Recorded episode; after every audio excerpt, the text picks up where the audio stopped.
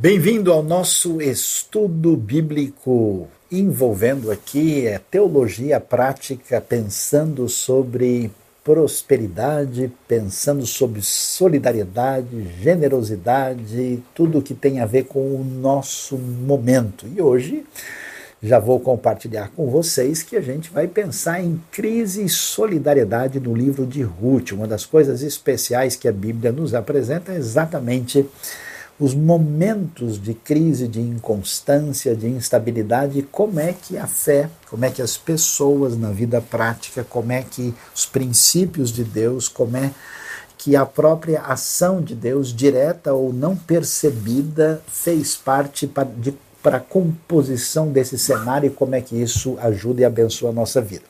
Bom, todo mundo sabe, nós estamos num momento complicado, temos é, pessoas próximas, queridas, gente enfrentando luto, gente enfrentando um momento de dificuldade com a questão da própria saúde, outras pessoas com um problema maior na área econômica. E esse é um problema em que todo mundo hoje está enfrentando. E nós sabemos que toda essa epidemia que atinge o planeta teve início na Ásia, se espalhou e logo chegou à Europa e depois, mais tardiamente, chegou ao Brasil e às Américas. E hoje o Brasil enfrenta um momento bem difícil.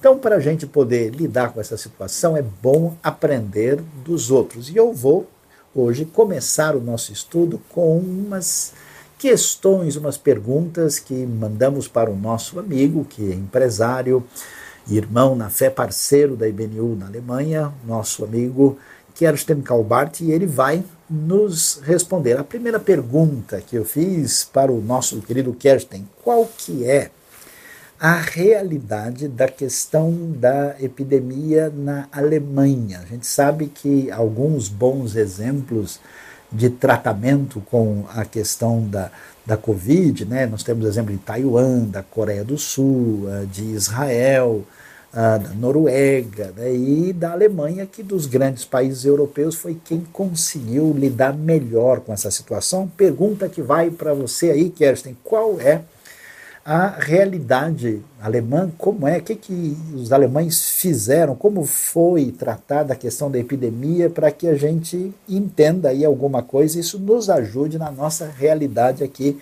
no Brasil também. Então, diretamente da Alemanha, vamos ver qual é a resposta. Sim, bom dia, hallo zusammen e um abraço bem forte aqui de Alemanha. Estou aqui no estado de Bavária, de Alemanha, no sul de Alemanha. Então, se você está perguntando ao alemão o que a Alemanha fez tudo de bem ou bom ou com sucesso aqui na crise, a resposta típica alemã é: nós não fizemos bem. Ah, não foi tão ruim como antecipamos, mas ainda tem muita coisa para melhorar.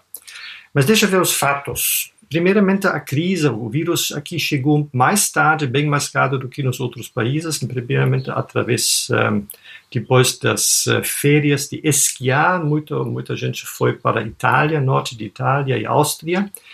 Eles pegaram o vírus lá, voltaram para a Alemanha e aqui estava começando a história triste de, do vírus aqui da Alemanha. Segundo evento, claramente foi, como quase todos os países, carnaval. Não, mas carnaval não foi tão severo, foi bem isolado na região mais carnavalista da Alemanha, que fica lá no, no oeste da Alemanha, cidade de Colônia, por exemplo. Um, mas então o vírus estava aqui. Depois estava um pouco diferente em comparação com os outros países. Primeiramente, a cultura alemã não é muito de ficar perto de uma pessoa, de uma outra pessoa. Não é de abraçar, não é de se aproximar. Então, para manter uma certa distância cultural e também físico, logicamente inibe o vírus um, continuar o, o, caminho triste aqui um, na, na, população. Um segundo ponto importante é que os idosos, muitos idosos, não estão morando nas famílias, estão morando nos asilos, estão mais afastados da família, que também foi bom nesse caso, para, de, para que eles não foram infeccionados. Os infeccionados foram os mais jovens, com mais resistência, então com menos, menos uh, possibilidade de, de morrer dessa, dessa, dessa doença. Um, a organização isso também é um fato, a organização foi feita através das recomendações de especialistas. Então, realmente, escutamos e seguimos as especialistas, os médicos, os institutos de referência para evitar uh, de que o vírus está tá continuando o caminho. Primeiramente, testar, isolar, testar uma pessoa se está com vírus, se está com vírus, quarentena e também todas as pessoas de contato. Também essas pessoas foram para a quarentena.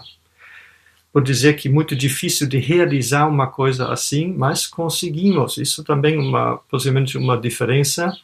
O alemão é não muito de falar, mas de fazer. Ah, isso foi uma certa consequência e também foi um, através de uns leis uh, para que o povo tive que realmente um, uh, seguir esses, esses caminhos.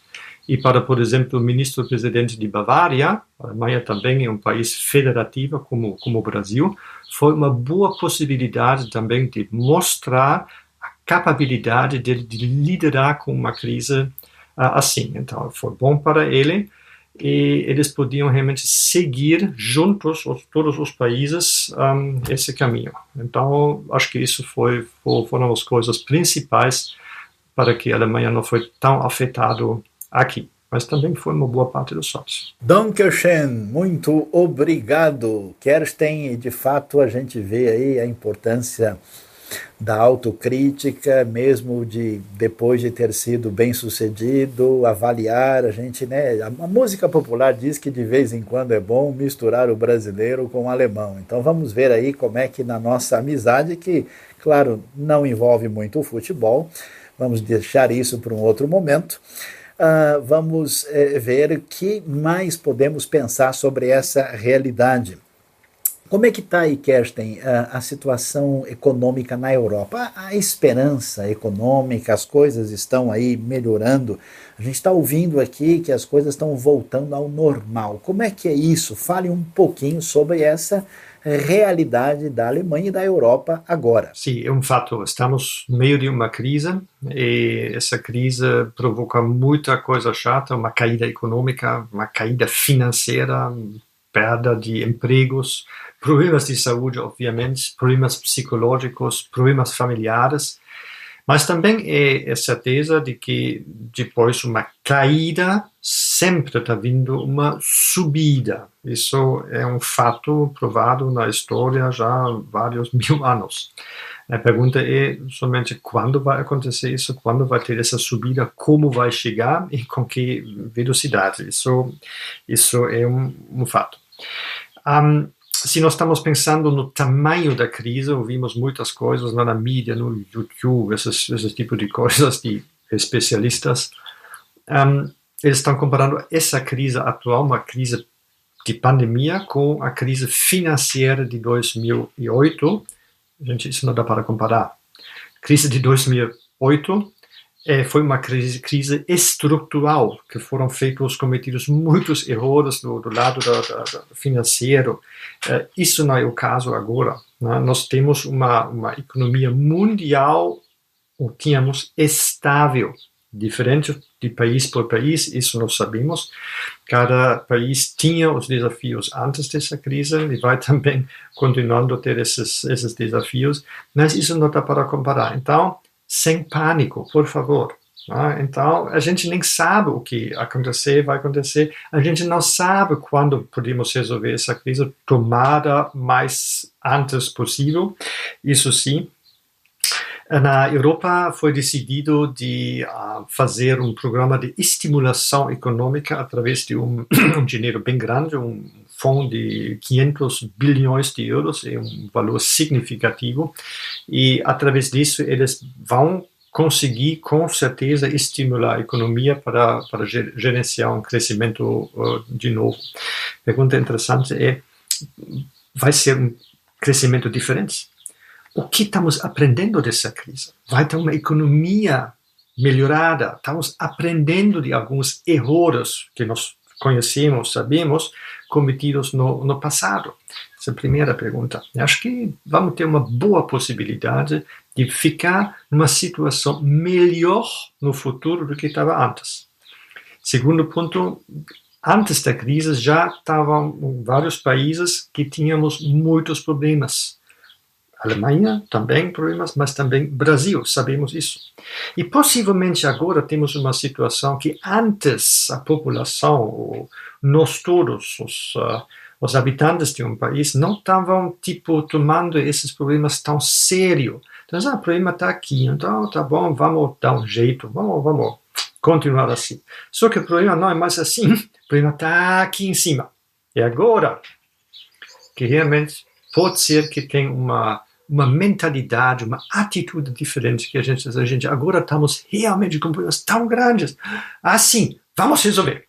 E acho que isso pode acontecer também no Brasil. Eu lembro, graças a Deus não pessoalmente, mas através da, da, da, dos meus avós, a situação da Alemanha depois da Segunda Guerra Mundial. País destruído, no chão.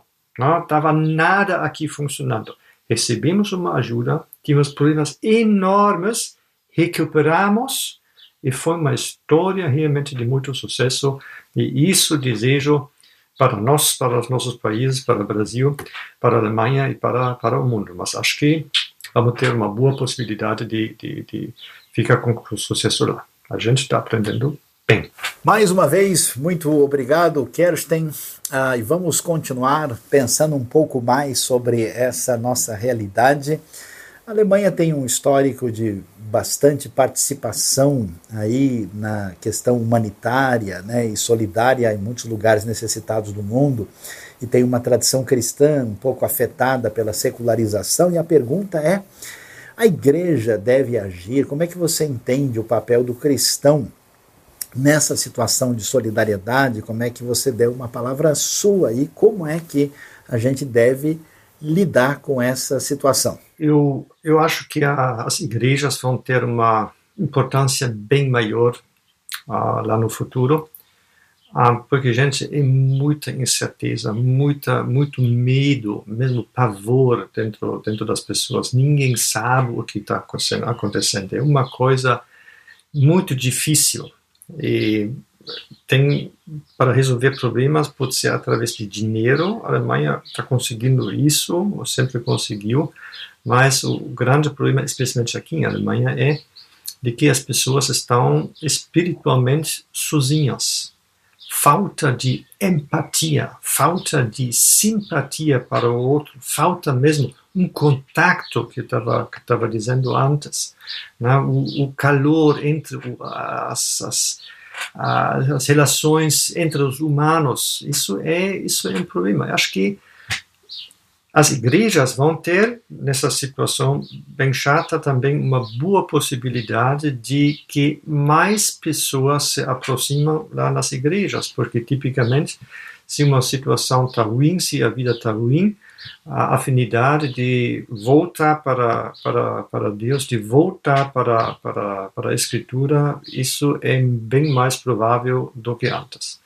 Estou vendo isso aqui, que aqui é muito fraco em termos de psicologia, em termos de, de cura fisiológica, medicina, dinheiro, infraestrutura, está funcionando, mas de, de, cuidar das pessoas, dos, dos medos das pessoas, isso aqui temos que fazer muita coisa e nós podemos aprender muito lá, lá do Brasil como, como funciona lá. Muito obrigado ah, pela sua palavra. E uma última pergunta que eu quero fazer aqui é a gente está todo mundo aí na esperança né, daquele tratamento que pode ser feito, isso está sendo procurado, temos muita gente pesquisando na Alemanha, na Europa, Estados Unidos, Brasil, Ásia, Israel, toda parte. Você tem alguma coisa aí para dizer sobre tratamento, vacina? O que que temos aí na novidade da área biológica para enfrentar esse momento difícil? Sim, nós eh, sabemos que já existem vacinações Uh, eles já estão fazendo testes nas pessoas, isso em vários países e de várias empresas farmacêuticas, só que essas vacinações ainda não estão liberados para uso mundial, para uso público. E nós temos que ter uma certa paciência e evitar populismo porque a indústria farmacêutica eles estão muito bem de seguir as regras, os procedimentos e processos de qualidade deles. Porque não adianta ter uma vacinação que, que, que cura lá o vírus, mas tem outros efeitos piores ainda. Então, isso, isso não adianta. Uh, mas se tem vacinação, já tem. E possivelmente eles já estão testando justamente esse tipo de vacinação que vai ser usado daqui mais cedo possível. Se demora dois meses, três meses, meio ano, um ano, nós não sabemos, mas uh, tem umas certas indicações de, um, de um fontes seguros que vai ter ainda esse ano um grande sucesso. Essa vacinação não significa que as nossas vidas vão retornar à vida normal como antes da crise. Se nós estamos vendo lá na, na Ásia, primeira vez quando eu estava, eu estava viajando para lá, 30 anos atrás quase, chegando em Hong Kong, eu estava vendo as primeiras pessoas no público com, com máscaras. Então, na Ásia já tem uma certa consciência elevada de que sim existem umas doenças que são transmitidas através de, de a, da, da, saliva, né, através de, do, do, ar, e eles estão fazendo as coisas uh, certas para evitar isso. E acho que isso também é bom de que nós, do, do lado oeste, Europa e, e América, as Américas, estão aplicando as mesmas, as mesmas medidas. Isso só vai ajudar e isso não tem problema grande, isso não tem nada a ver com uma coisa de, de liberdade pessoal. Então, acho que temos bons razões para, para, para uma boa esperança. Mais uma vez, muito obrigado, Kersten. Kersten um executivo uh, que trabalha no contexto alemão, conhece a realidade brasileira e está por dentro do que tem acontecido na Alemanha, na Europa e a IBNU, Igreja Batista Nações Unidas, mais unidas do que nunca, para que juntos vençamos esses desafios. E agora, no nosso estudo, quero convidar você a ficar em sintonia depois de ouvirmos o que, que está acontecendo. Vamos ver algumas lições muito objetivas e concretas que a Bíblia nos apresenta para um momento como esse, quando vamos falar sobre Crise e solidariedade no livro de Ruth. Vamos aí dar uma olhada no capítulo primeiro, ver alguma coisa que traz uma orientação para entender uh, essa realidade à luz de atitudes práticas da Bíblia que nos ajudam a lidar com esse momento e a entender o que está acontecendo. Veja só que o livro de Ruth, no capítulo 1, ele começa dizendo o seguinte: Na época dos juízes houve fome na terra. Um homem de Belém de Judá, com a mulher e os dois filhos, foi viver por algum tempo nas terras de Moabe. O homem chamava-se Elimeleque, sua mulher Noemi e seus dois filhos Malom e Quilion. Eram efrateus de Belém de Judá, chegaram a Moabe e lá ficaram.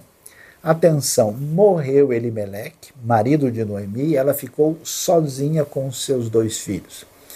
Eles se casaram com mulheres moabitas, uma chamada Orfa e a outra Ruth. Depois de terem morado lá por quase dez anos, morreram também Malom e Quilion.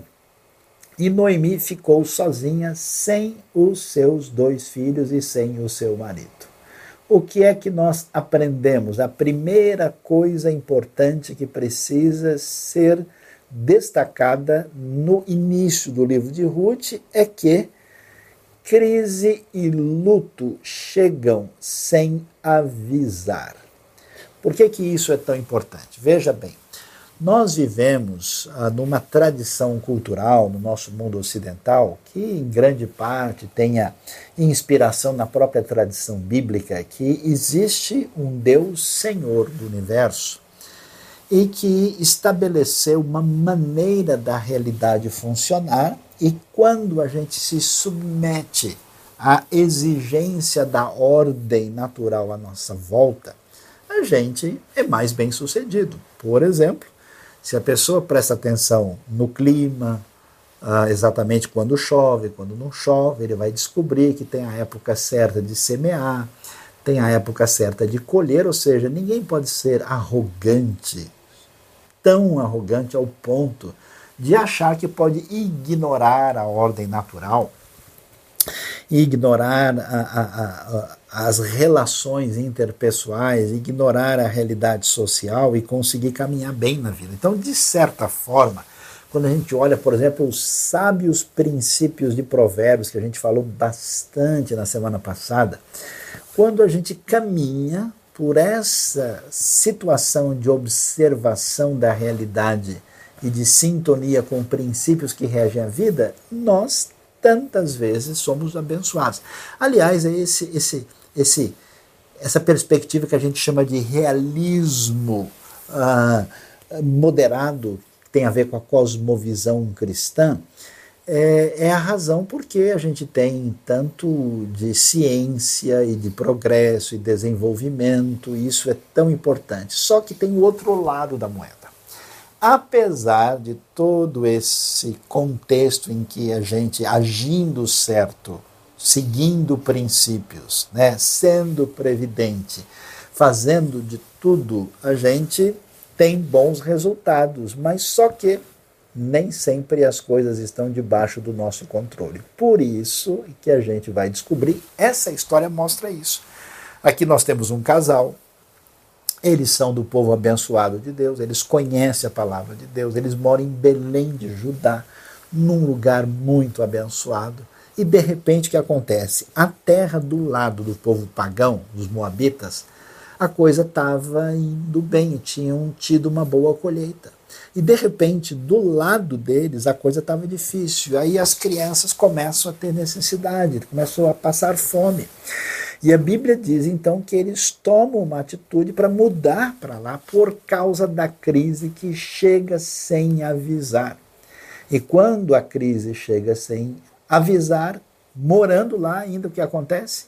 Morrem aí o marido Elimeleque, cujo nome quer dizer Deus é meu rei, e morrem também os filhos. Por que, que isso é importante? Porque às vezes, atenção, nessa conversa de prosperidade e generosidade, na hora de tentar ajudar alguém, a gente é muito crítico, é excessivamente cheio de julgamento e de juízo. Na hora de receber, a coisa é diferente. Né? Mas quando alguém passa por um problema, a tendência é dizer: ah, mas essa pessoa é muito assim, essa pessoa é desse jeito. Preste atenção. A gente tem que ser mais moderado, especialmente numa hora como essa, porque crise e luto chegam sem avisar. Não é verdade que pessoas que estão passando por um momento difícil podem ser apenas rotuladas de que elas não foram ah, plenamente responsáveis e por isso agora estão enfrentando dor. É preciso ter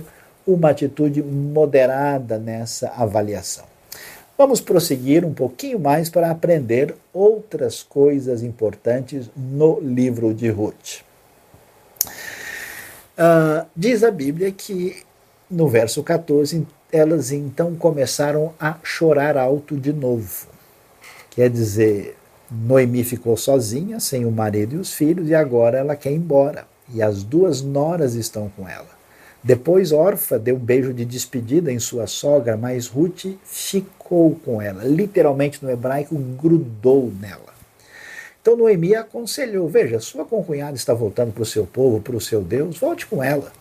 Ruth, porém, respondeu: Não insistas comigo que te deixe e que não mais te acompanhe. Aonde fores, irei.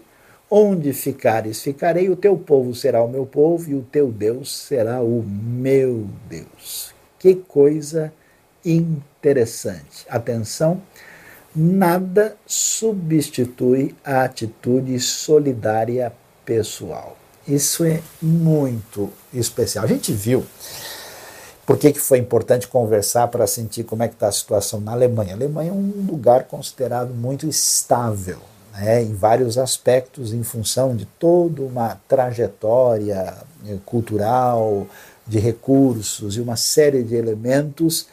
E a gente vê que o pessoal na Alemanha, na Europa, como acontece também na América do Norte, em países como Japão, Coreia, Israel, todo mundo sofreu essa instabilidade imprevista. E aí a pergunta é: qual é a descrição de Deus apresentada a nós quando todo mundo foi pego, digamos assim, de surpresa nesse momento? Veja que o texto vai mostrar que Ruth se torna uma pessoa especial porque no momento em que ela vê que a sogra, né, que até compartilhou com ela a verdade do Deus único e gracioso, que a sogra está em dificuldade, a Ruth ela se entrega pessoalmente para acompanhar a sogra, sendo que ela ia mudar de país, ela ia enfrentar uma situação com o povo que não ia recebê-la tão bem, e ela ia basicamente gastar aquilo que tinha da sua vida para ajudar a sua sogra. Então, num momento como esse, preste atenção. Juntos e com o coração aberto, a gente tem condição de fazer mais. E como é que a gente faz? Não é que a gente vai esperar que o outro tinha que ter feito, aquele ali deveria fazer. A minha expectativa é que uh, o governo, a autoridade, não sei quem, uh, o convite de Deus numa hora de necessidade, a, a, a história, a narrativa que premia de maneira especial a descrição de alguém mostra uma postura de uma pessoa com alteridade, com generosidade, com solidariedade e a direção bíblica é que nada substitui a atitude solidária pessoal. Ruth não diz, olha, vamos então pedir para o seu Deus abençoar você no caminho.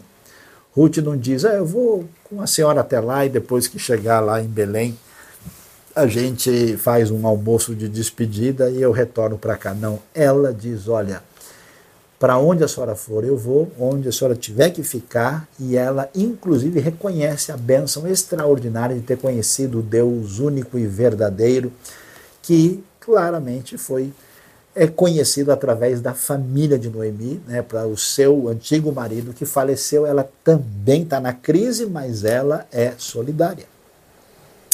E tem mais coisa interessante para a gente aprender.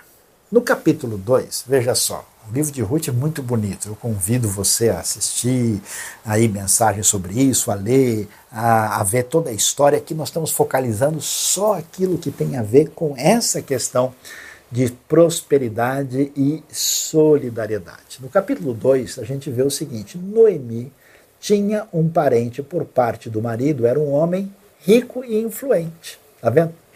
Pertencia ao clã de Elimeleque e chamava-se Boaz. Ruth, a Moabita, disse a Noemi: Vou recolher espigas no campo daquele que me permitir. Vá, minha filha, respondeu-lhe Noemi. Então ela foi e começou a recolher espigas atrás dos ceifeiros. Casualmente entrou justo na parte da plantação que pertencia a Boaz, que era do clã de Elimeleque. O que é que nós aprendemos aqui?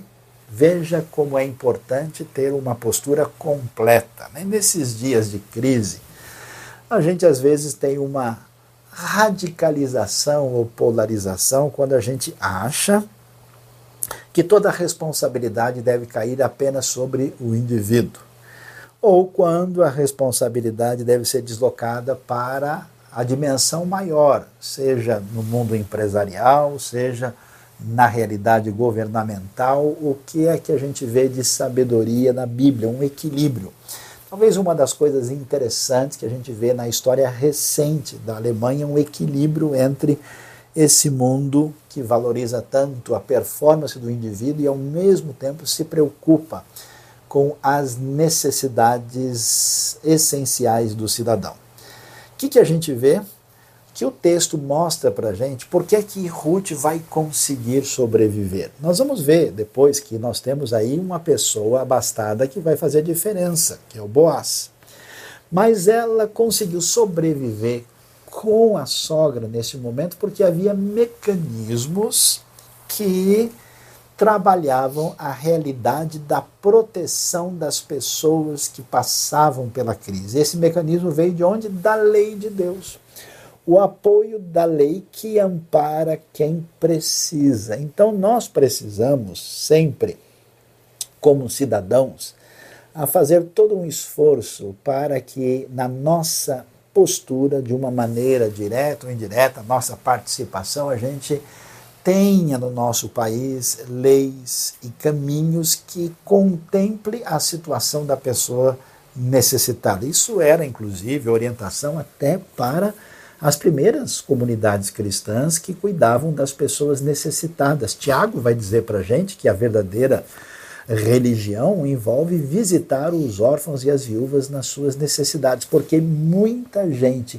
cai em dificuldade de uma maneira imprevista. Não é verdade que todo mundo que está em sofrimento está assim porque cometeu qualquer tipo de erro. E aqui a sobrevivência das duas é garantida porque o sistema traz essa ideia de justiça e de cuidado com as pessoas mais fragilizadas, o que era tantas vezes uma ênfase dos profetas também.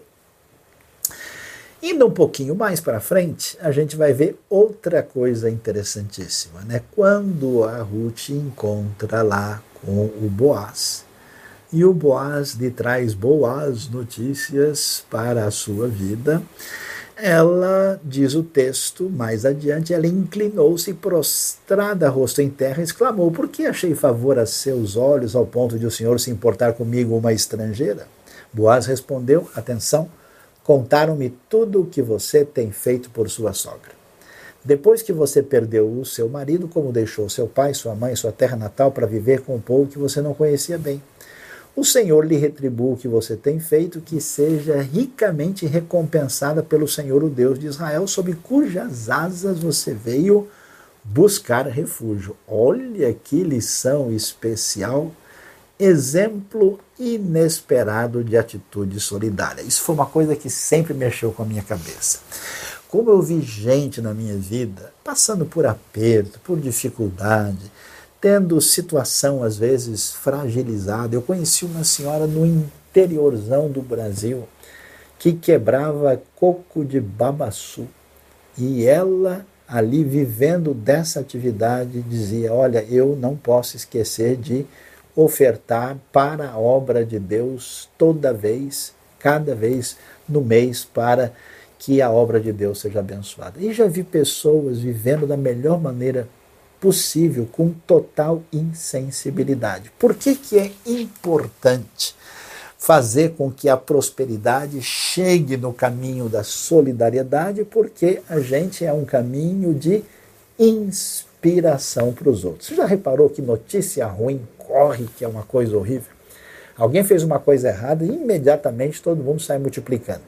Mas muitas vezes um exemplo positivo, favorável de alguém que foi cuidar do doente, que é alguém que foi socorrer o necessitado, que foi apoiar quem está numa situação limite, uma pessoa se esquece de dar qualquer tipo de apoio ou de motivação. Aqui na Bíblia fica muito claro que o Boaz olhou para a maneira como Ruth agiu.